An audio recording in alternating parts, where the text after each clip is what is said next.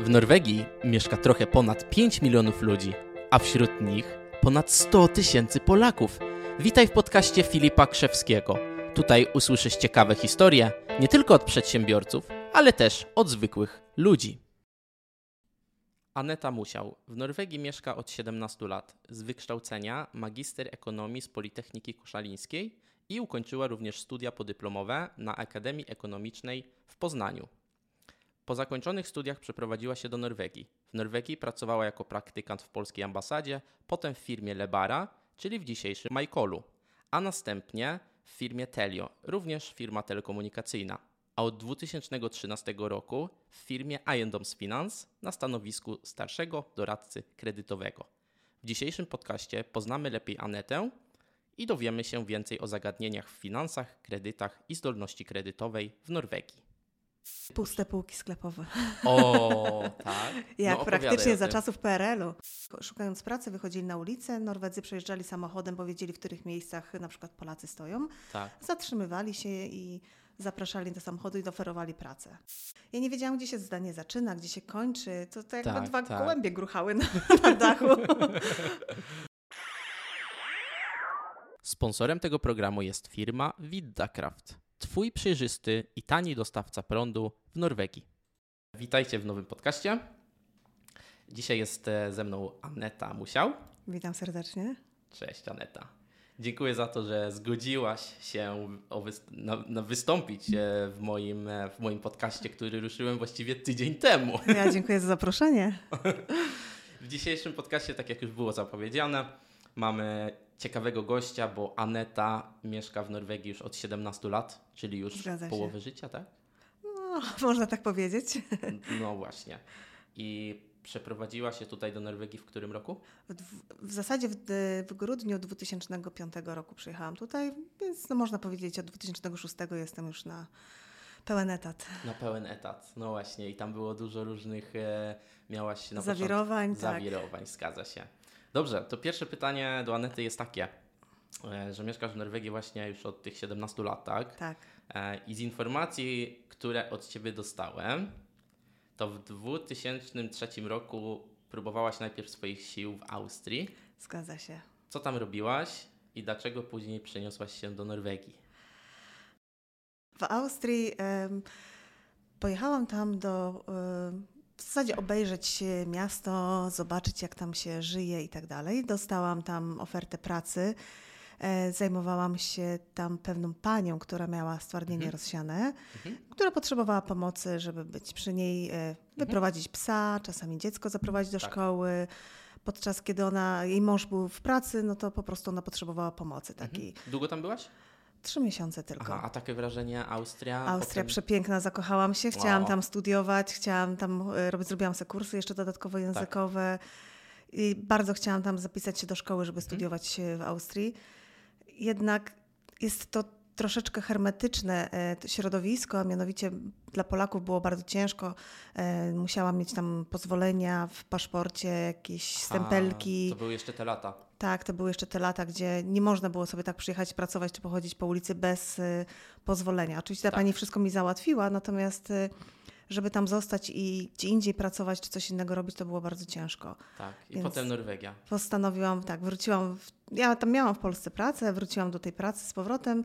E, później zaczęłam pracować w Urzędzie Marszałkowskim w Szczecinie Tak, i stamtąd wyfrunęłam do Norwegii. Tak. A było blisko, bo Szczecin nie jest daleko do Norwegii. Nie, nie, nie, już coraz bliżej promu było, tak. Zgadza. I promem przyjechałaś, czy samolotem? Nie, samochodem przyjechałam, Samochodem. sama przyjechałam samochodem. E, Nie wiedziałam, co to jest ta Norwegia, Nie. bo to było dla mnie kraj Bo granice się egzotyczny. wtedy otworzyły, nie? Tak, w 2004 roku. Tak. I, i, I Norwegia była takim krajem północ, tak? Z lodowacenia wszystkie i tak dalej. Ja Nie wiem, czy mam się, czego mam się spodziewać, czy to Pingwiny i pingwiny, misie, polarne. tak, misie polarne na ulicy. E, wyjeżdżając zaopatrzyłam się pierwsze co w jakieś łańcuchy na koła, no bo jakieś te zimy wielkie są i, i tak dalej. Natomiast byłam mile rozczarowana, że tutaj jest normalnie. Aha, i do Oslo, tak? Tak, przyjechałam do Docelowo Oslo. Jak przyjechałaś do Norwegii, tak na początku, jak już pierwsze wrażenie Mhm. twoje w Norwegii, nie? Na początku przeprowadzki, czy, czy wiedziałaś, że już z tym krajem będziesz wiązać swoją przyszłość? Absolutnie. nie wiedziałam, czego mogę się tutaj spodziewać. Nie znałam języka norweskiego. Dla mnie to Mhm. było niesamowity język, gdzie no ja, jak rozmawiałam z kimś, to ja nie wiedziałam, gdzie się zdanie zaczyna, gdzie się kończy. To, to jakby Tak, dwa tak. gołębie gruchały na, na dachu.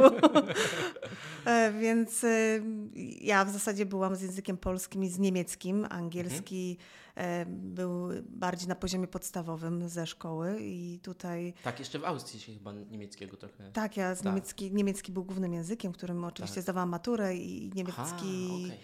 E, który dodatkowo uczyłam się jeszcze tam, więc e, tutaj z nikim nie mogłam porozmawiać w zasadzie. Tak, zgadza się. E, Moja przygoda pierwsze, co zaczęła się, byłam z, pierwszą moją pracą, to była opiekunka do dzieci. Tak. E, Przez pół roku zajmowałam się takimi dwoma szkrabami, które nie Tak. dostały się do przedszkola. Mhm. No ale niestety już jak się skończyło, oni dostali się z powrotem, już przyszli, poszli do przedszkola i, i zabyły wakacje. Tak. To E, trochę pracy zabrakło. To zabrakło, więc zaczęłam szukać jakichś in- innych alternatyw. E, I coś się tam, e, coś się tam, że tak powiem, potem, potem znalazło. To jest nasz kolejny właśnie temat, gorący tutaj do rozmowy. Tak, pamiętam wakacje, kiedy przyjechał Dar Młodzieży. Był taki statek. Statek z tak. Mhm. I poszłam obejrzeć, żeby tam zobaczyć, jak to wszystko wygląda. I tam była delegacja z ambasady. Z Polski. No, z Polska ambasa- ambasady. Pol, Polska Tak, no tak, no ambasada. Tak. E, no i oczywiście ja e, bardzo odważna podeszłam, zaczęłam rozmawiać, mówię, szukam pracy, chcia- chętnie bym tutaj popracowała u was i tak, Tak. dalej. No oni mówią, że no niestety warunki są takie, że nie mogą mnie zatrudnić, ponieważ to były czasy pozwoleń, więc e, żeby móc mieć pozwolenie z policji e, do, na pracę w Norwegii, muszę mieć umowę o pracę. Aha. A ambasada polska nie może mi takiego zaświadczenia wydać, ponieważ to jest instytucja polska na terenie Polska Norwegii. na terenie Norwegii, no. W związku z czym mogłam tylko być zatrudniona na, na okres jakichś trzech miesięcy praktyk. Tak. No, bardzo dużo mi to dało, dużo się tam nauczyłam, więc mogłam Aha, wyrabiać i tak paszporty, miałaś tak. A, okej, okej. Więc I ten ty, ty, ty, robiłaś te pieczątki na paszportach? Ja to wszystkie wszystko? paszporty, te wszystkie tymczasowe wypisywałam. A, no widzisz. A to trzeba być uważnym, bo jak tutaj Oj, piszesz bardzo. jedno, jedną cyferkę Nie, to, to źle, było straszne, tak, tu zdjęcie, tu folejkę nakleić, wszystko to, no to było... Jakie masz jeszcze inne takie doświadczenia zaraz po przyjeździe do Norwegii właśnie te 17 lat temu? Ej, Norwegia wyglądała całkowicie inaczej niż teraz. Nie było tych dużych budynków, praktycznie nie było bloków tutaj, tylko same domki Tak, e, jednorodzinne. takie malowane, nie? malowane. Co mnie najbardziej tutaj e, zdziwiło, to że e, nikt nie ma firanek w oknach, e, że wszystkie domy są otwarte, samochody są włączone, nie wiem, z rana ktoś szykuje się do pracy, samochód zostawia, włącza sobie na ulicy, na środku ulicy i, i ten samochód chodzi. Nie ma, nie ma płotów, nie ma niczego. Natomiast dla Polaków tutaj przyjeżdżających e, tak dawno temu było bardzo kiepsko znaleźć mieszkanie. E, Większość osób zaczynało na, na Bokstadzie, to jest e, pole kempingowe.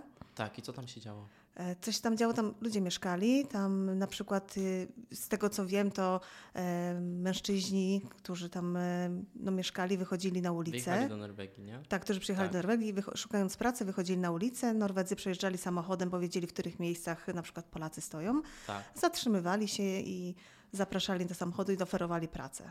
O, i tak, i tak się zdobywało wtedy w tamtych czasach pracę Tak, tak, Norwegii, bardzo dużo, tak. W związku z tym, że no mówię, nie było możliwości jakichś tam mieszkalnych, to bardzo Mhm. dużo osób mieszkało wtedy w samochodach, e, na parkingach, na Holmenkollen, Te e, realia były w lasach. inne, nie? Tak, tam kiedyś podjechałam, to było z 50 samochodów w rzędzie Wow. stało, gdzie każdy e, miał śpiwór w środku, Tak. mały telewizor, e, z Mhm. tyłu butlę gazową. No i tak, e, I butla gazowa. Żeby przygotować- gaz? nie, nie, butla gazowa do przygotowania jedzenia. Aha. Więc żeby jakiś A ciepły Bukstad to posiłek. gdzie to jest? E, Bukstad Camping? To jest tutaj w Oslo, nie? Tak, to jest w Oslo. Tak, to jest Mhm. tam na, na, na, nad Oslo jakby północ, nie? Mhm. Tak jak się jedzie. Rozumiem, Tak. dobra. Jeszcze jakieś doświadczenia tutaj, takie, które ci się nawina, nawiniają na język? puste półki sklepowe. O, tak. Jak No, praktycznie za czasów PRL-u. Tak, tak było. 2000 który? 2005, 6, Piąty? 7, I tak? Puste, puste. Puste półki, tutaj praktycznie nic nie było. Tam było jeden produkt na trzech półkach wystawiony. Jedna kawa, jeden rodzaj, praktycznie dwa, trzy rodzaje chleba, tylko jeden, jedno, dwa rodzaje To, to, mleka. to ja taki prywilegowany jestem, jak przyjechałem tutaj, no miałem 14-15 lat, tak, 2010 chyba to był, nie? Mhm. To już jest tak po tych czasach trochę, nie? Tak, tutaj już wtedy Norwegia się otworzyła, nawet na krótki okres czasu, nawet Lidl był otworzony. Ale to Ale Lidl chyba pamiętam, chyba raz byłem w Lidlu, bo ja tak przyjeżdżałem Na Gruneloce. 2006, 2007, 2008, Mhm. coś takiego przyjeżdżałem tutaj jeszcze, bo no, rodzina tutaj wcześniej była troszeczkę przede mną, nie? Mhm. Także było, było inaczej niż jest teraz. Teraz jest y, nawet kolejki, jakie były, przecież y, jeżeli chodzi o pozwolenia na przykład, bo y, żeby dostać pracę, to było bardzo ciężko wcześniej, ponieważ y, to było takie y, błędne koło. Aby otrzymać pracę w Norwegii, bo tej pracy było mnóstwo, ogłoszeń było bardzo dużo, ale żeby dostać, trzeba było mieć pozwolenie o pracę z policji. Pozwolenie z policji, o, pozwolenie... o- Czyli co, tak. musisz przyjeżdżać do Norwegii i musiałaś mieć pozwolenie z policji, żeby Tak, pracować. ale żeby dostać to pozwolenie, muszę mieć umowę o pracę.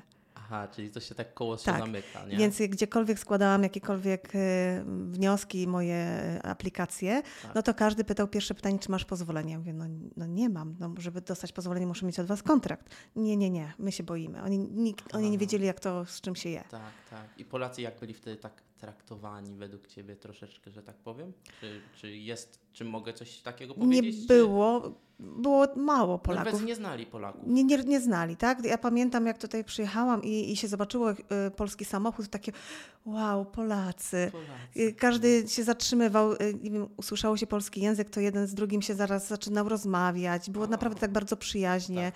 E, Każdy do każdego podchodził, zagadywał, chciał się zaprzyjaźnić, bo to było rzadkość, tak? Spotkać się ten język polski na ulicy. Aneta, twoja taka pierwsza, taka twoja pierwsza, że tak powiem, porządna praca w Norwegii. Tak, to Lebara. Tak, to było w Lebarze, czyli Lebara, pewnie wielu Polaków jeszcze kola- kojarzy nazwę Lebara, która potem zmieniła nazwę Michael. Tak, Dzisiejszy Michael to jest. tak, Też zgadza jest się. bardzo znana firma. Mhm. To były takie początki telefonii komórkowej w języku polskim w Norwegii w tamtym czasie, kiedy dostałaś pracę. Mhm. I to było tak prosto przed boomem właśnie Polaków tutaj wyjeżdżających do Norwegii. Opowiedz więcej właśnie o tym, jak dostałaś tą pracę, ilu, ilu was było. E, W momencie, kiedy ja już e, skończyłam e, moje praktyki w ambasadzie, już byłam taka bardzo rozczarowana, że nie mogę znaleźć tej pracy, że nie ma tutaj niczego. Znalazłam ogłoszenie, że szukają kogoś właśnie w firmie telekomunikacyjnej. Mhm. E, Poszłam, Gdzie, gdzie, to, gdzie to ogłoszenie znalazłaś? e, było na Finie. A na Finie, a Fin wtedy był. Oj, nie w Finie, a na NAFie, stronie, na, na NAFTA, y, strona pośrednictwa pracy, tak? Tak, tak, tak, Mm. zgadza się. No. E, I tam było ogłoszenie, więc e, no, zgłosiłam się jak najbardziej. E, przy- Pojechałaś na rozmowę. Pojechałam na rozmowę. e, Bardzo szybko ta rozmowa poszła. Pamiętam, że to był piątek i Mhm. powiedzieli mi, że zaczynam od poniedziałku. Na rozmowie o pracy. Tak, O, czyli bardzo Ciebie chcieli. bardzo mnie chcieli. Później, jak się rozmawiałam nawet z szefem, mówię, no, że tak mi łatwo poszło, o co chodzi. Ale to już kilka lat potem rozmawiałeś. Tak, tak, tak. To on mówi, wiesz, e, w momencie, w którym ty się do nas zgłosiłaś, to my prakty- potrzebowaliśmy ciebie bardziej do pracy niż ty prawdopodobnie potrzebowałaś tej pracy, ponieważ my tak bardzo potrzebowaliśmy kogoś z językiem polskim, ponieważ e, Polacy byli największą grupą etniczną w tym momencie w Norwegii. Było tam około 200-250 tysięcy Polaków. Mhm. I to był największy potencjał, ponieważ Polacy bardzo dużo dzwonią do Polski, do, Tak. do swojej rodziny i tak dalej Fajne rozmowy. tanie rozmowy były i oni po prostu chcieli ten market, e, żeby zawładnąć e, Tak, tym marketem, tak? Zgadza się. Ilu was wtedy było w biurze? Oj, jak ja zaczynałam pracę, to pracowało wtedy w Lebarze około nie wiem, 5-6 osób Mhm. e, i ja byłam jedyną pierwszą Polką zatrudnioną e, tam. O, super, to było jest fajnie. historia. To jest historia, więc Pierwsza Polka, rozmawiamy tutaj, proszę Państwa, z pierwszą Polką, która pracowała w Lebarze, tak, w dzisiejszym Michaelu. Tak, było, było historii. ciężko. Musiałam, e, byłam odpowiedzialna za produkcję wszystkich ulotek, tłumaczenie strony i język, e, na język polski, robienie tego wszystkiego. A Ty na jakim stanowisku pracowałaś wtedy? E, Account manager, czyli ja niestety nie odbierałam telefonów i klienci nie mogli dzwonić, żeby porozumieć się ze mną, Tak, co się dzieje z siecią. Natomiast e, wszystko to, co ten cały back office, tym wszystkim się zajmowałam. tak, account manager to jest szef sprzedaży, tak? Tak, sz- W szefem. dziale polskim, że tak powiem. Na początku sales manager, później byłam account manager, tak, Tak. później miałam, m, byłam odpowiedzialna za całą Europę Wschodnią, za połączenia, Mhm. miałam jakiś mały team pod sobą również. Aha. Także tam kilka lat, dwa lata, dwa i pół pracowałam, także mhm. tak się rozkręcało to powoli, powoli. Później już bardzo dużo Polaków pracowało na Rozumiem. biurze A to było tak, taka sprzedaż, że tak powiem, bo internetu jeszcze, internet wtedy nie, nie był tak rozwinięty, nie? Nie, to było wtedy, pamiętam, wszystkie były czaty grupowe, jakieś takie strony, których się wchodziło, żeby tam właśnie coś rozreklamować. Tak. E, bardzo fajne, co wspominam, to e, żeby poznać Norwegię i poznać ten market cały, jak to, cały rynek, tak, jak to wszystko działa, miałam za zadanie zwiedzić tą Norwegię, czyli firma płaciła mi za przelot, za A, e, samochód i, i podróżowałam wtedy całą Norwegię, zjechałam wzdłuż i wszerz. Mm. Ponieważ wtedy bardzo dużo Polaków było na stoczniach, czy w jakichś takich miejscach, nie wiem, jakieś rybołówstwo i tak dalej. Więc y, musiałam... Miałaś pojechać i rozreklamować. I musiałam pojechać, żeby rozreklamować, żeby powiedzieć, że jest taka sieć, gdzie tanie są połączenia, a oni tak. byli wtedy najbar najbardziej konkurencyjni na rynku. Mm. Fajnie, to było fajnie, fajnie. Dzisiaj, bardzo miło to wspominam. Michael jest dużą firmą, tak? Tak, I... już teraz nie potrzebuję chyba takiego, takiej reklamy. No ciągle się widzę, że się reklamuje. No reklamuje się, ale to już nie jest to samo, co kiedyś było, bo tak, wcześniej tak. musiało być taki bardziej kontakt z klientem, bo nie było tych reklam tak, takich nie wielkich. Nie było tego internetu. Nie, nie było, było tak, tych takie filmików, które można wrzucić. Mm. Mm, zgadza się, zgadza się. Także, także to było bardzo fajne. A gdzie można było zakupić taki abonament na telefon? Wiesz co, wszędzie, w takich e, sklepach e, typu 7-Eleven, na stacji. Tak, na stacjach benzynowych, mhm. tylko że jeżeli chodzi o sprzedaż w Oslo, tak. to Oslo to jest e, rynek bardzo E, rozwinięty, tak? Mhm. Natomiast jeśli chodzi już na przykład Bergen, tak. czy, czy, czy Stavanger, czy jakieś inne mniejsze miejscowości, gdzie dużo Polaków jest, bo nie ukrywamy, bardzo dużo Polaków przyjeżdża tutaj w wakacje na truskawki. Też. Ciągle przyjeżdżają. No, cały czas przyjeżdżają, tak? To są pra pracownicy sezonowi, mhm. którzy mieszkają w miejscowościach mniejszych, bardziej tak. takich y, jak Waldal na przykład, tak. gdzie nie ma tam na przykład takich sklepów. Mhm. I moim właśnie zadaniem było pojechać w to miejsce, gdzie ci Polacy przyjeżdżają, tak. żeby znaleźć, y, jakie są sklepy tam w pobliżu, w którym mo można by było wprowadzić sprzedaż, tak. y, jak to wygląda i żeby tak. powiedzieć im, że jeżeli jesteście na krótko, jest taka karta, którą możecie zakupić. Tak, i będzie taniej, będzie, będzie taniej. Mhm. przejrzyście. Mhm. Po pracy w Lebarze, czy dzisiejszym Michaelu i w Telio był rok 2013 i wtedy zaczęłaś pracować w firmie, która się nazywa Iendoms Finance. W tym roku mija dziesiąta rocznica właśnie tak. twojej, twoim tam e, w Iendoms Finance, tak? W lipcu. Zgadza się. Co się kryje pod nazwą Iendoms Finance i jakie oferujecie usługi? IDOM z finans. IDOM to jest nieruchomość, no finans, czyli finansowanie, czyli finansowanie zakupu nieruchomości. Um, tak, to już 10 lat. Czas leci błyskawicznie. 2013. 2013. Jeśli chodzi o tą firmę, to jest to praktycznie jedyna firma w Norwegii z najdłuższym stażem, czy która um, oferuje bezpłatne, e, bezpłatną pomoc w zakresie doradztwa finansowego. Mhm. E, zajmuje się wszystkimi, wszelkimi typami kredytów, e, takie jak kredyt samochodowy, gotówkowy, czy też przede wszystkim mieszkaniowy refinansowanie tego wszystkiego, mhm. a także pomagam wyciągnąć z zadłużeń, jeśli mhm. na przykład jest już twangsal, czy jakieś tak zwane betalingsanmerkning, czyli E, windykacyjne. E, Twangsalk, co to jest? Twangsalk, sprzedaż e, nieruchomości sądowna orzeczona przez sąd. A jeżeli na przykład pewna osoba ma, ma kłopoty, finansowe, kłopoty finansowe, tak, bo popada. I posiada nieruchomość, to mo ten, mogę pomóc wyciągnąć tak również mhm. z takich kłopotów. Mhm. Super, dobrze. To przechodzimy do następnego pytania. E, właśnie ta zdolność kredytową, zdolność, zdolność kredytowa E, jak wyrobić sobie zdolność kredytową w Norwegii? Czy to należy kupić żelazko na kredyt, żeby spłacać i pokazywać po prostu y, firmom kredytowym, że potrafisz to spłacać, czy jak to zrobić? To jest pytanie, które słyszę praktycznie każdego dnia od moich klientów. E, bardzo dużo przychodzi do mnie i mówi, że nie wiem, próbują wziąć czy telefon na raty, czy E, czy żelazko właśnie w kredycie, aby wyrobić sobie zdolność. Jest to w Norwegii totalną bzdurą. Kredyty w mhm. Norwegii różnią się totalnie od kredytów e, w Polsce. W Polsce. Bo w Polsce to trzeba, trzeba wziąć trzeba tak kilka sobie... rzeczy na raty, żeby Aha. móc zobaczyć. A w Norwegii jak... tak nie jest. W Norwegii jest to totalne przeciwieństwo. Im mniej kredytów, tym lepiej. Aha. Tak.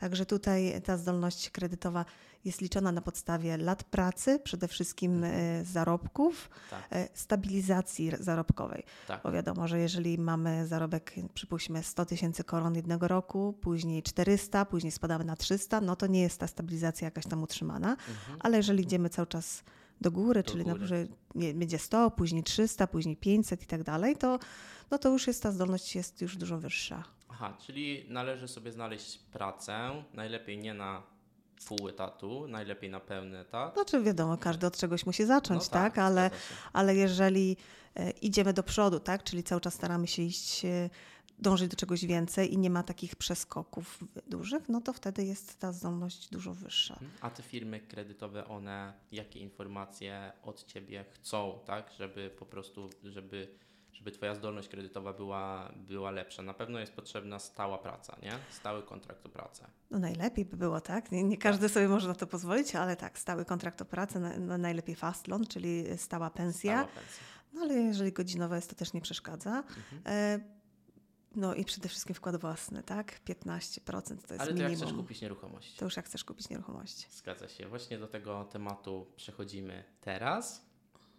Zakup nieruchomości w Norwegii i takim jakby tematem, bo mi się wydaje, bo ty też chciałaś o tym temacie właśnie porozmawiać. Tak. Zakup nieruchomości do remontu. Dlaczego tak trudno dostać na to kredyt? To jest bardzo dobre pytanie. A, a wielu Polaków w Norwegii właśnie chce kupić takie coś do remontu? Tak, bardzo dużo osób y, planuje kupić nieruchomość do, do remontu. Mhm. Wydaje im się, że znaczy kiedyś było dużo łatwiej. Kiedyś banki nie interesowały się tym, e, co zostanie kupione, czy będzie zrobiony remont, czy Mhm. nie będzie zrobiony remont i nie było problemu. Nie, musiało, nie musiał bank akceptować po, w jakiś sposób danej nieruchomości. Mhm. W tej chwili troszeczkę przepisy się zmieniły. E, Przepisy się zmieniły, mm, jeśli chodzi o branżę również budowlaną, czy tam Tak. wyceny nieruchomości, które później Mhm. będą robione, bo na przykład taki megler, ten deweloper, który sprzedaje nieruchomości, musi wiedzieć, Czy megler, czy pośrednik nieruchomości? nie? pośrednik nieruchomości, e, musi wiedzieć na przykład, jak został remont wykonany, z jakich pieniędzy, czy ktoś zrobił to sam, Aha. czy wykorzystana była do tego firma, Tak. bo chodzi o to, żeby przeciwdziałać pracy na czarno. Aha, o to chodzi. I Tak. teraz każda rzecz, która jest zrobiona w nieruchomości, musi zostać Stać, że, tak, że tak powiem, udokumentowana, tak? musi Bo wiadomo, że jeżeli zdjęcia, przyjdzie- Musi być jakiś paragon zakupu, tak? Bo jeśli weźmiemy Norwegów, jeżeli przychodzi Tak. Norweg, który pracuje w biurze i kupuje sobie nieruchomość do remontu, gdzie nagle ta nieruchomość zostaje wyremontowana i idzie dużo do góry, Tak. e, to skąd on to, jeżeli nie miał żadnych pieniążków e, wcześniej na, na ten remont, no to wiadomo, że on, Norwedzy nie są tacy sprytni Tak. i on, jak pracuje w biurze, to nie zna się e, teoretycznie na remoncie, tak? Mhm. Natomiast jeśli chodzi o Polaków, no Polak potrafi. Polak i, potrafi. ja to doskonale wiem, natomiast banki nie biorą, wrzucają, że tak powiem, wszystkich do jednego wora, tak? Nie biorą pod uwagę tego, czy to jest Polak, czy to Norweg, czy Niemiec i tak dalej. Tylko jeżeli ktoś nie pracuje w branży, no to musi mieć, kupując nieruchomość do remontu, musi mieć pieniążki na to już z góry, żeby Aha, czyli jeżeli ja chcę kupić na przykład nieruchomość gdzieś tam e, w Sinej Dali tak. i ona jest e, do remontu, to bank, ja, to bank się pyta, czy ja to będę remontował, czy tego... Nie, nie będzie no, jeżeli tam widocznie jest, nie ma brak łazienki na przykład, Aha, czy tak, nie ma kuchni. Ruina taka jakby. No, często takie są, tak? Że Mhm. na przykład łazienka rozwalona jest bardzo, tak? Aha. Albo kuchnia bardzo stara. No wiadomo, że jeżeli ktoś się kupuje to to, trzeba zremontować. Tak? Wtedy bank chce, żebyś ty też pokazać... Jeżeli kupujemy taką nieruchomość, to już musimy pokazać, że mamy już jakieś środki Mhm. na remont. Aha. Bo teraz tak, medal ma dwie strony. My myślimy po polsku, no my jakoś damy radę, no No. Jakoś damy przecież radę, tak. Tu kolega ma jakieś e, e, rabaty w takim sklepie, tutaj Tak. ja coś gdzieś tam sobie skombinuję, tutaj tak, swina tutaj wezmę. Józiek zrobi to, ja zrobię tamto. Tak, tak, tak. Jakoś... Natomiast bank tego nie widzi, ponieważ tak jak wspomniałam wcześniej, jest dużo nieruchomości na sprzedaż, tak zwane twangsal, czyli te, które pochodzą ze sprzedaży komorniczej. Komorniczej, tak. Takie sprzedaże pochodzą przeważnie dlatego, że klienci popadli w zadłużenia, Tak. czyli kupili na dom nieruchomość, która była do remontu, nie mieli na to środków, Tak. więc musieli wziąć kolejny kredyt gotówkowy Tak. na remont. Zgadza się. Następnie no Czyli taki- trochę taką zabrakło. chwilówkę, tak? taką chwilówkę. Tak, pieniążków zabrakło, dobra, weźmiemy jeszcze jeden. tak. Ale nagle na przykład się coś wypadek był, czy stracono pracę, czy cokolwiek innego i nagle jeden Klient kredyt zaczął gonić drugi kredyt. tak. Przestało spłacane być kredyty mieszkaniowe. Tak. Bank musi wtedy złożyć wniosek do sądu Mhm. o sprzedaż komorniczą. Taka sprawa się ciągnie. Mhm. E, Jest to niewygodne dla banku, bo bank nie ma płynności finansowej, bo nie ma obrotu już tymi pieniędzmi, prawda? Tak. Bo, bo nic nie Klient jest po prostu spłacane. nie płaci i bank Dokładnie. już ma jeden miesiąc, dwa Tak. miesiące, I nagle, miesiące. jeżeli tych klientów się dużo w banku zbiera, no to Tak. bank się boi już tego. Więc Mhm. dlatego zostały wprowadzone teraz ograniczenia takie, żeby po prostu e, starać się jak najbardziej kontrolować te zakupy, Tak. że jeżeli ktoś Czyli- kupuje czyli- ruinę, to Mhm. musi już pokazać, że rzeczywiście ma te pieniążki gdzieś odłożone, większy Mhm. wkład własny, Czyli żeby tak, kupić. jeżeli my chcemy na przykład kupić dom, który jest do remontu, czy, czy nie ma łazienki, czy jest po prostu bardzo, jest działka z budynkiem, który trzeba i tak czy siak wyremontować. Dech, to- dach przecieka, tak? tak, Czy coś? przecieka, tak. To co bank chce zobaczyć, że, że, że my mamy pieniążki na to, żeby to, Czyli żeby to oprócz, tak, wyremontować. Oprócz wymaganego na przykład wkładu własnego, tych 15%, Tak. żebyśmy mieli na przykład jakieś, nie wiem, dodatkowo na przykład A można 200 na przykład- czy 300 tysięcy. A można na przykład bank, powiedzieć bankowi, dobrze, to, my, to, to, to nieruchomość jest na sprzedaż za milion dwieście. Mhm. To jest e, dom, który trzeba wyremontować. Ja powiem bankowi, dobrze, to e, siary bank, tak? Czyli drogi banku. Ja chcę na przykład e, tą nieruchomość, będę ją remontował i będę ją robił samemu, nie? Mhm. I wtedy e, muszę co? Dać bankowi, nie wiem, jakąś e, estymat jakiś, ile to wyjdzie, tak? I wtedy bankowi pokazuje 500 tysięcy i to będzie na remont przeznaczone i wtedy mogę na przykład dostać te milion dwieście plus te 500 tysięcy, czyli milion siedemset mogę dostać kredytu na Nie. to? Nie. Po pierwsze, y, jeżeli jesteś w branży budowlanej, no to możesz remontować. Jeżeli Tak. nie jesteś w branży budowlanej, no to w tym momencie bank powie, no ale jak to? No ty się na tym nie znasz. Aha, no tak. Można powiedzieć tak, wujek, brat, ciotka, Tak. ktoś tam może pomóc, no Tak. ale to trzeba by było dokumentować. Natomiast przy, w Norwegii przy każdym zakupie nieruchomości, Tak. e, jeżeli wchodzi się na dane ogłoszenie, jest tak zwany tax report, czyli raport zrobiony przez taxmana, jak ta nieruchomość jest. Taxman, co to taxman? Taxman dla jest to rzecznik, e, rzeczoznawca. Rzeczoznawcza nieruchomości, Tak. który wy, Wycenia- całą nieruchomość. Wycenia nieruchomość, znaczy wycenia też megler, tak? On wycenia ją Tak. pod względem technicznym. Aha, I on ma obowiązek taki, żeby sprawdzić tą nieruchomość konkretnie, Mhm. czyli na przykład jeżeli jest potrzebny drenaż, jakie koszty są mniej więcej związane z drenażem. Jeżeli trzeba wymiana okien, no to pisze, że na przykład takie okna są do wymiany, koszt będzie na przykład pomiędzy 100 a, a 300 tysięcy koron i tak dalej. I banki sprawdzają ten raport i widzą, co jest tak zwane e, rzeczoznawca wyceniając takie, mm, taką daną nieruchomość, ma trzy wyznaczniki, takie TG, tak zwany 1, 2 Tak. i 3. Jeden to jest coś nowego, tak. TG2 to jest coś Pomiędzy. używanego pomiędzy, ale nie wymaga jakiegoś tam gwałtownego remontu czy, czy Tak. naprawy. A te- G3 to już jest. TG3, czyli to już jest ruina, to co jest na przykład już Tak. w momencie zakupu potrzebnie należy to zrobić od razu. Aha, rozumiem. Czyli na przykład dach czy okna. A czy... powiedzmy, że obrócę tą trochę Tak? monetę, nie? I teraz powiedzmy, że na przykład ja kupuję nieruchomość, która mi się podoba, powiedzmy znowu milion dwieście koron, Mhm. idę do banku i chcę powiedzieć bankowi, ale to ja powiem bankowi, ale to siary bank, mnie interesuje działka. Dom mnie nie interesuje, bo tam nie chcę mieszkać. Mhm. I jak to wtedy wygląda? No to tym bardziej, to już wtedy nie dostaniesz kredytu, bo działka Aha. dla banku nie ma żadnej wartości. Bo Aha. bank już wie, że jeżeli kupisz tą nieruchomość, no to ty ją zburzysz. Czyli Aha. ta działka z tą nieruchomością kosztowała milion dwieście, ale jak ją zburzysz, no to działka będzie kosztowała może, nie wiem, 600 tysięcy, Aha, może czyli 500. Dlatego jest trudno kupić nieruchomość, która właśnie jest do remontu, do totalnego remontu. Do totalnego, A tak. jaka nieruchomość jest taka, którą ty polecasz kupić, jeżeli ja na przykład mam te 15% wkładu własnego, Mhm. chcę kupić nieruchomość. E, przejdziemy dalej właśnie do tego, do tych porad, tak, jak to ugryźć, Mhm. kupić nieruchomość, ale taka jakby porada dla mnie, jeżeli ja na przykład e, za jaką, jaką, z jaką nieruchomość powinienem się oglądać, jak oglądam ogłoszenia. Em, Taka, która ci się podoba? No tak, zgadza się, zgadza się. Tylko, że y, powinno to być takie właśnie coś pomiędzy właśnie tym, tą ruiną, a. y, Bo nowego nie chcę kupić, bo uważam, że nowy Czy będzie wiesz- nudno, nie będę mógł nic tam grzebać. tak, nie? między Bogiem a prawdą wejdziesz do każdej nieruchomości, to praktycznie, według mnie to praktycznie każda jest do remontu. Aha, tak podchodzisz do tematu. No, nie oszukujmy się, ogłoszenia, które są e, na internecie, tak. no, są przekoloryzowane często, także tak, trzeba, widziałem. warto chodzić na te wizningi, czyli na, na, na obejrzenie tego tak. domu, żeby zobaczyć, jak to w rzeczywistości wygląda. Mhm. No często tutaj te domy są stare, tak? Czyli są no, jakieś stare panele położone. Tak. Um, I to się bankowi nie podoba. Nie, nie, nie, to, to może być, tak? Mhm. Ale nie wiem, te kable, które idą po ścianach, e, Aha, tak.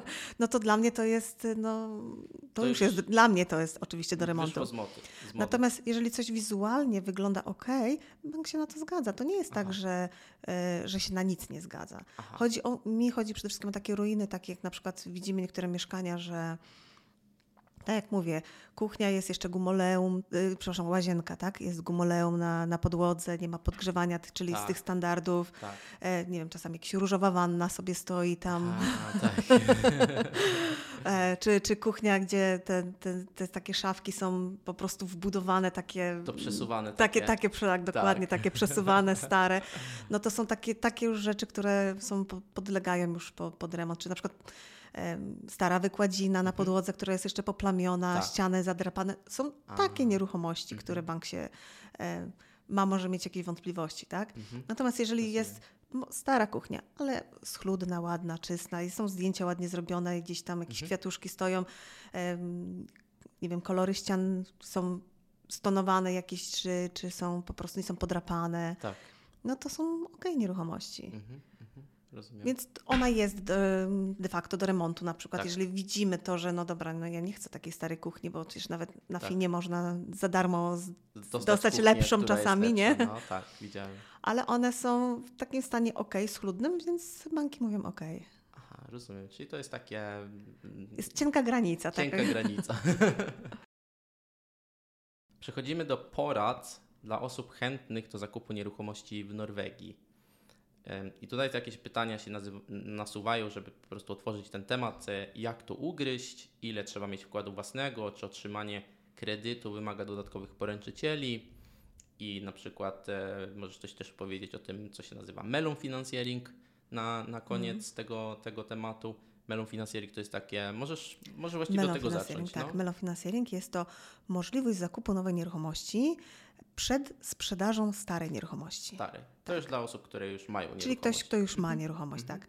W tej chwili proszę y, tutaj mm, należy zwrócić uwagę na to, że ze względu na to, że e, oprocentowania poszły do góry i inflacja e, wzrosła, tak. E, banki dla bezpieczeństwa muszą obniżyć z góry wartość nieruchomości. Czyli jeżeli robimy ten tak zwany melon financing, czyli chcemy najpierw coś kupić, dopiero sprzedać, to jeżeli mamy jakąś tam wartość nieruchomości, to banki z reguły 10-15% obniżają jej wartość dla bezpieczeństwa. E, nieruchomości, tak? Nieruchomości, tak. obniżają. tak. Mhm. 10-15%. Zależy gdzie jest. Jeśli to na przykład Oslo czy jakieś e, okolice, które się bardzo szybko na przykład sprzedają, no to bank może obniżyć mniej, ale z reguły jest to teraz około 15%. Mhm. E, I A po co to obniżają? Dla bezpieczeństwa, ponieważ dana nieruchomość, jeżeli najpierw otrzymamy ten melon financing, czyli kupiliśmy tak. już jedną nieruchomość, to mamy przez okres tego kilku melon miesięcy, kilku nie? miesięcy trzy kredyty.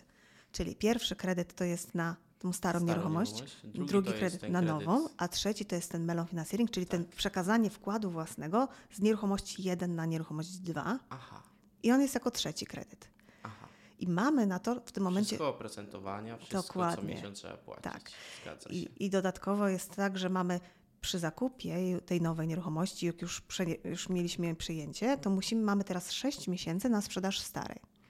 Aha. A że teraz te mieszkania, domy nie sprzedają się w takim tempie, w jakim sprzedawały się mhm. wcześniej, no to czasami niektórzy muszą obniżyć cenę tej nieruchomości, Aha. żeby móc szybciej pozbyć się jej.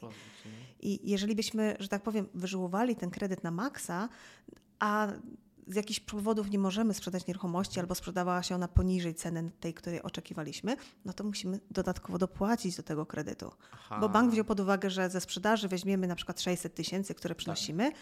ale sprzedaliśmy taniej, no i jest teraz 500. No i skąd weźmiemy teraz to 100 tysięcy, mhm. bo je trzeba spłacić od razu przy, tak, przy spłacaniu kredytu. Jest, jest, I ty właśnie, to jest właśnie jedna z tych rzeczy, które pomagasz, e, pomagasz Twoim tak, klientom. Nie? Tak, to wszystko przeliczyć. A teraz, a teraz, e, a teraz właśnie ja chcę kupić nieruchomość swoją pierwszą, nie? Tak. Przeprowadziłem się do Norwegii, w Norwegii mieszkałem już 2-3 lata. Mhm. E, byłem flink, tak, czyli byłem po prostu y, zdolny chłopak, odkładałem sobie pieniądze i mam marzenie, żeby kupić sobie nieruchomość. I teraz y, co mam zrobić, tak? Mogę przyjść do ciebie, albo mogę iść na przykład do, y, zacząć chodzić na wi- wizningi i się na przykład zapytać osobę, pośrednika nieruchomości, czy mi pomoże załatwić kredyt, Mhm. tak? Czy jak to wszystko ogarnąć? Pośrednik nieruchomości też może pomóc skierować albo do, do banku lub e, na przykład do takiej instytucji, w której ja pracuję, ponieważ ja to robię całkowicie bezpłatnie. E, I e, różnica jest taka pomiędzy mną w zasadzie a bankiem, że jeżeli idziemy do banku, no to tak musimy się tam umówić, skompletować dokumenty, czasami nie wiemy, jakie te dokumenty Tak. są. Czasami jest bariera językowa, czasami nawet dużo osób, które przychodzą do mnie, znają język norweski perfekt. Ja mam też sporo klientów Norwegów, którzy nie chcą tracić czasu na to, żeby Tak, e, po rozmawiać z bankami, tylko po prostu zlecają mi, żebym ja się tym zajęła. E, A że współpracuję z kilkoma bankami, także mam kilka, Kilkoma bankami na stronie internetowej. kilkunastoma. tak. Nie, no jest dużo, tylko y, niektóre są no, od różnych kredytów, tak? Więc Mhm. Ile, ile wkładu własnego trzeba y, mieć? 15% plus omkostninger.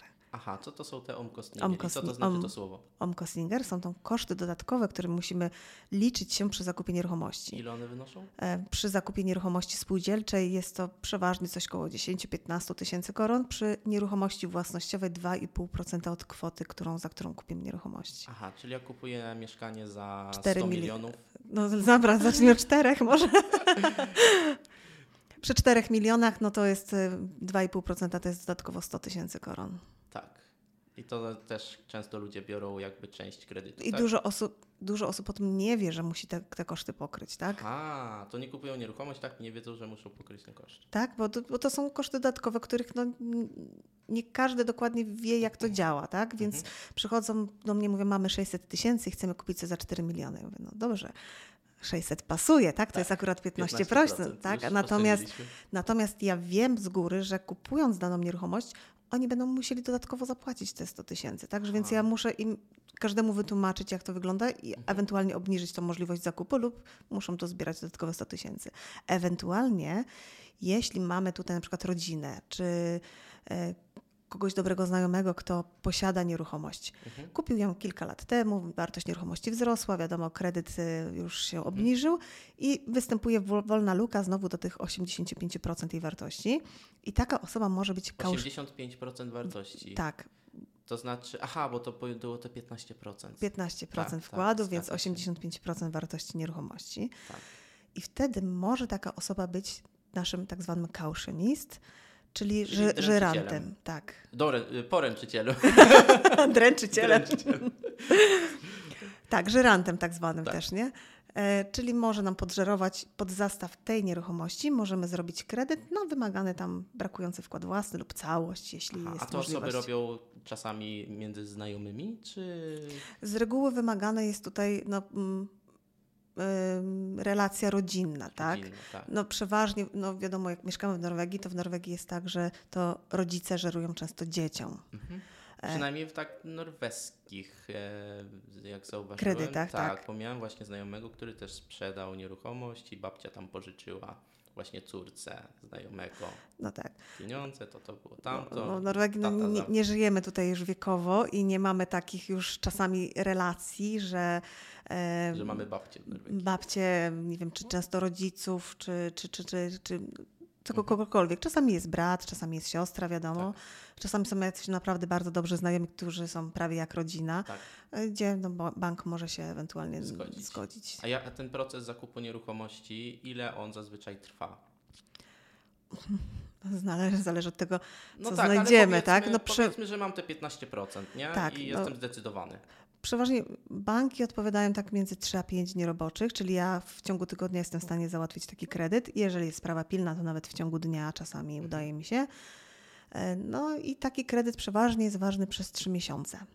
Czyli mamy czas na to 3 miesiące na znalezienie wymarzonej Aha, czyli nieruchomości. Taki, czyli taki po prostu... Promesa taka. Aha, czyli bank po prostu przychodzi, daje ci papier na trzy Tak. miesiące teraz. Trzymasz możliwość zakupu tak do 4 milionów i Tak. teraz mamy 3 miesiące, że do, musimy się w tej kwocie znaleźć. Aha, rozumiem. I jak się kupi nieruchomość, jeżeli ja pod, znajdę nieruchomość, tak. podpiszę wszystkie papiery, wszystko jest załatwione, to teraz kiedy ja zaczynam spłacać ten kredyt? Po przejęciu nieruchomości. Po przejęciu. Czyli kupujemy na przykład nieruchomość dzisiaj.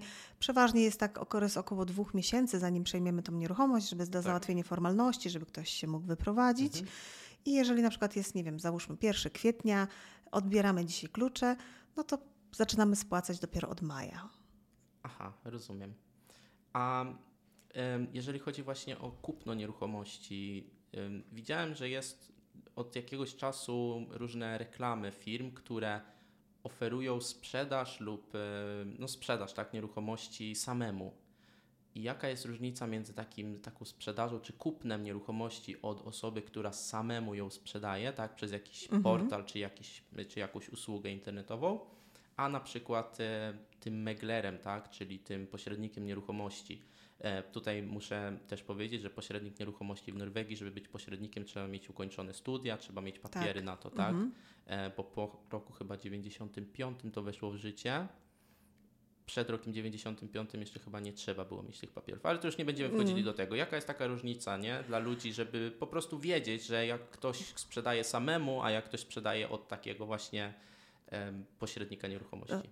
Według mnie jest zawsze łatwiej kupić od pośrednika, ponieważ taki pośrednik nieruchomości musi mieć wszystko e, sprawdzone czyli sprawdza księgi wieczyste, on kontroluje całą e, proces sprzedaży nieruchomości, czyli tak. Przyjmuje pieniądze, znaczy mhm. no, oddział tam, może nie sam megler, tak? Tak, A, oni mają taki upiosz konto. O, o tak, to upiosz. Tak, czyli który, upiosz konto, czyli to jest konto, gdzie gdzieś wpływają pieniądze, tak, i to, i to e, pośrednik nieruchomości musi wiedzieć, e, sprawdzić na przykład z bankiem, ile danego kredytu zostało do spłaty mhm. i zrobić.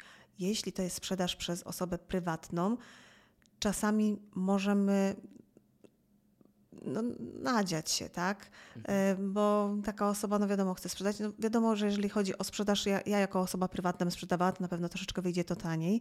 Natomiast sam tak. kontrakt musi być spisany albo przez meglera, albo z, przez adwokata. Czyli z taki który... notariusz polski. Tak, ale to adwokat musi być z uprawnieniami meglerskimi. Czyli chodzi o to, że jeżeli nawet jest coś takiego jak sprzedajemy nieruchomość na przykład y, znajomemu, tak? Mhm. Bez ogłoszenia tego na internecie tak. i tak dalej, i tak, tak dalej. To musi, musi być. być. też kontrakt, który jest spisany, mhm. musi być przez, albo przez tak. meglera, albo przez adwokata Aha. z uprawnieniami, mhm. bo nie każdy adwokat ma prawo przyjęcia pieniążków na, swoje, y, na konto swoje. Aha. On nie może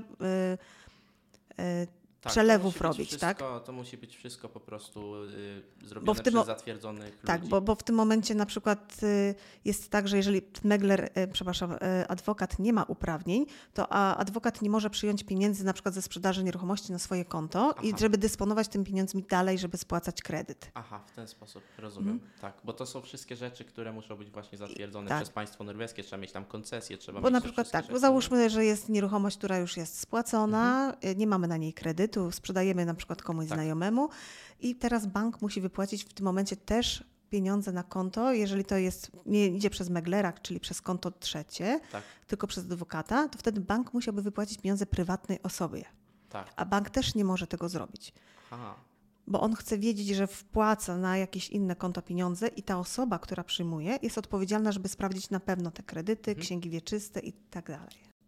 Ilu już obsłużyłaś klientów w firmie Ajendoms Finance? Tysiące. Czasami jest tak, że telefon się urywa i mój dzień wygląda w ten sposób, że odbieram około 40-50 połączeń dziennie. E, także bardzo dużo osób dzwoni z różnymi pytaniami, tak. z różnymi. Też próbowałem, też próbowałem się do ciebie dodzwonić, to, to też yy, dopiero musiałem. Yy, napisać SMS-a? Napisać SMS-a. Tak, tak yy, czasami jest tak że większość osób no, może akurat ma w tym momencie wolną czas, mhm. przerwę na lunch i tak dalej i ten telefon dzwoni i ja nie jestem w stanie odpowiedzieć na te wszystkie telefony tak. jednorazowo, a że, a że mam połączenia przychodzące, oczekujące, więc ja widzę, że ktoś dzwoni, ale no jestem w trakcie rozmowy na przykład z bankiem, czy z meglerem, tak, czy z kimś tak, innym. Tak. Coś się dzieje zawsze. Tak. A ilu klientów obsłużyłaś? I, i... O matko, nie mam zielonego pojęcia. To jest, no to z tysiące. Ja mieściennie rozmawiam z wieloma. Sprzedaży takich, e, których e, zakończonych sukcesem jest w miesiącu, to jest około 20-30 Mhm. czasami. Tak. No i przeprowadzić to jako 10 lat. No właśnie, no właśnie, więc portfolio, portfolio kli- swoich klientów zbudowałaś. Tak, z tym, że mówię, tego jest dużo więcej, ze względu na to, że tych finansierings bevis, czyli tych pozwoleń na zakup nieruchomości wydaje dużo, dużo więcej, bo Mhm. ludzie mają czas na przykład 3 miesiące na zakup nieruchomości, e, Zgadza więc się. jest dużo otwartych jeszcze wniosków, więc no Tak.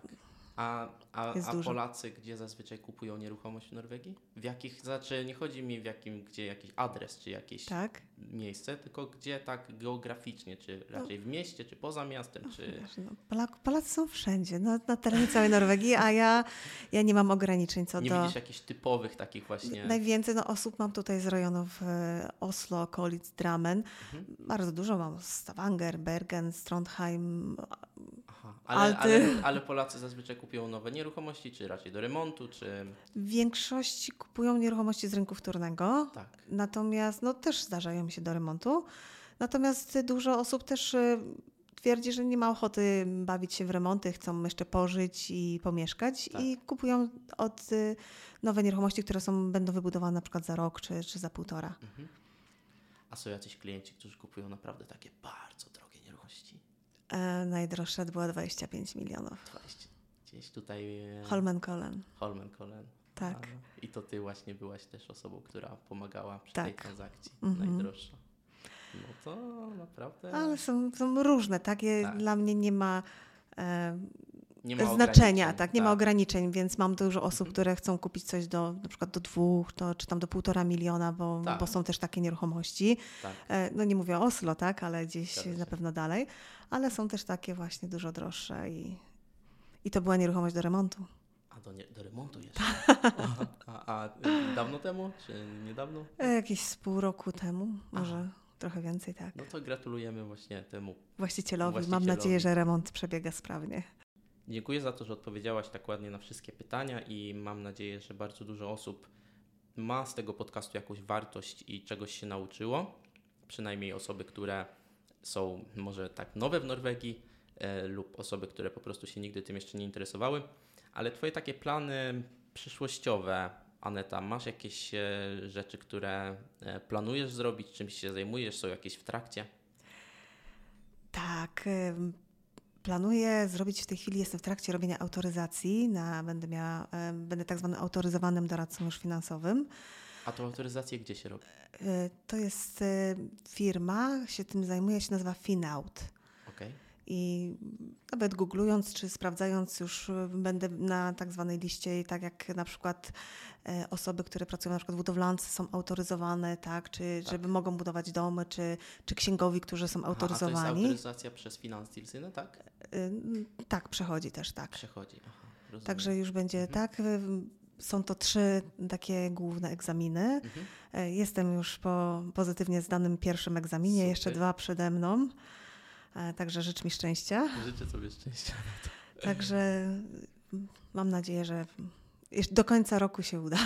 Super, super. I e, tak e, na takie miłe, miłe zakończenie podziękuję Tobie, że chciałaś wystąpić w tym podcaście. Ja również Tobie bardzo dziękuję. Miejmy nadzieję, że ludziom się podobało, że słuchaczom się podobało wysłuchanie Ciebie. Ja również dziękuję bardzo. Super. Do usłyszonka.